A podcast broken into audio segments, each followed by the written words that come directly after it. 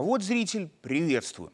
И да, если ты меня, Лаврова, видишь, то нынче будет дополнено на международную тему, которых сегодня в мире две – Ближний Восток и Дальний. Но давай поговорим про то, что географически вообще под боком про Польшу, то есть, во-первых, потому что реально нам ближе, а во-вторых, потому что если то, что там взяло и случилось, взять и пропустить, то может боком и выйти, и не только им.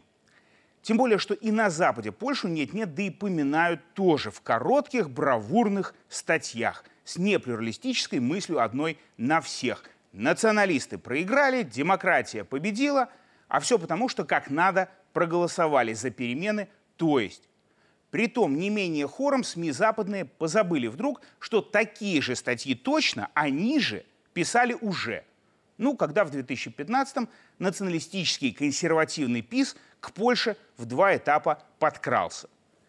И вот чего ж так вышло, что они все ликуют, что в Польше отдельно взятой демократия демократию поборола, и что там у нас под боком дальше будет, вот об этом сейчас мы со мной, Лавровым, дополнять будем. И начнем, конечно, с конца, а именно с того, что выборы все же не польские оппозиционеры выиграли – Партия «Право и справедливость» Качинского, Моровецкого, Дуды 7 миллионов 641 тысячу голосов взяла, а враги их из гражданской платформы Туска на миллион 10 тысяч меньше. Другое дело, что третьи силы, почти все, врагами Святой Троицы тоже оказались. Даром, что многие раньше близкими друзьями и сопартийцами были. И теперь еще вопрос, смогут ли правые либералы и центристы, и левые – о чем-то, кроме ненависти к ПИСу, в положенный срок для формирования правительства договориться. Тем более, что пан Дуда пообещал право первой ночи на формирование этой самой. Сначала сопартийцам своим предлагать. Хотя, конечно, сенатское большинство, ну, в смысле, сеймское, новый старый кабинет не примет, но потом их вариант сможет уже сам Дуда не принять. И так доиграться до перевыборов можно. А главное – Теперь в Польше и с любой инициативой до выборов, досрочных парламентских или президентских, такое будет, когда закон, чем принять, отклонить проще. И лишь один вопрос возникает. Если это устойчивая демократия, что ж тогда шаткое положение? Впрочем, известно, демократический западной прессе лишь бы победу себе приписать. А как оно там дальше работать будет или не будет, не их бизнес – Главное, чтобы демократия была, а то давненько ее в Польше не было. Политическая клика берет контроль над государственными институтами только после многих лет плохого законотворчества, концентрированной пропаганды и множества различных форм коррупции. В некоторых случаях ей приходится нарушать Конституцию. Иногда требуется насилие. Целые слои населения необходимо подкупить или запугать – чтобы они согласились терпеть все это. В Польше такой процесс идет уже 8 лет. Так о стране Белого Орла, которую Беларуси в пример только ленивый, что в Варшаве, что в Белом доме, не ставил, пишет боевая подруга Хиллари Клинтон Энн Эпплбаум, штатная пропагандистка Вашингтонского обкома.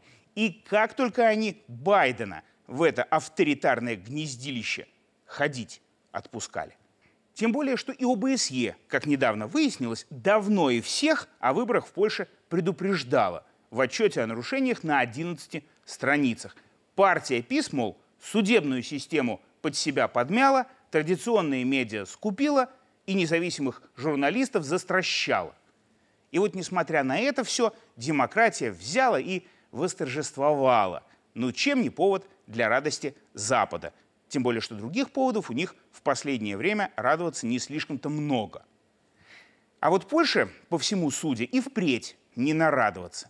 Потому что выборы, на которых место в прессе для оппозиции купила семья Сороса, на которых коррупционеров традиционных победили коррупционеры проверенные, выборы, в результате которых страна оказалась в кризисе власти, такие выборы не могут не радовать кого угодно. Лишь поляков радовать не должны – вроде. А должны были эти выборы подрезать одно писовское крыло белому орлу, чтобы белоголовый орлан мог в случае чего за другое дергать и курс чужой птицы под себя подстраивать. И вот только в этом смысле американская демократия в Польше, ну да, победила и ПИС, и Туска, и Польшу оптом. Зато уже перепроданная Соросами Речь Посполита, которая газета, пишет, что теперь за правильный выбор поляки могут на 30 миллиардов евро, замороженных во времена ПИС, от Еврокомиссии рассчитывать. Мол, в следующем году разморозят. Может быть. Хотя Туск на митинге обещал, что это уже на следующий день после победы случится. Вот и видно, что победы не случилось. Так что и поляки, и мы теперь новых новостей оттуда ждать будем. А раз тема не завершена, значит, будет дополнена. Так что до видения, что с польского «до свидания», а по смыслу близко и «еще со мной с Лавровым свидимся». И, может, не только о Польше поговорим.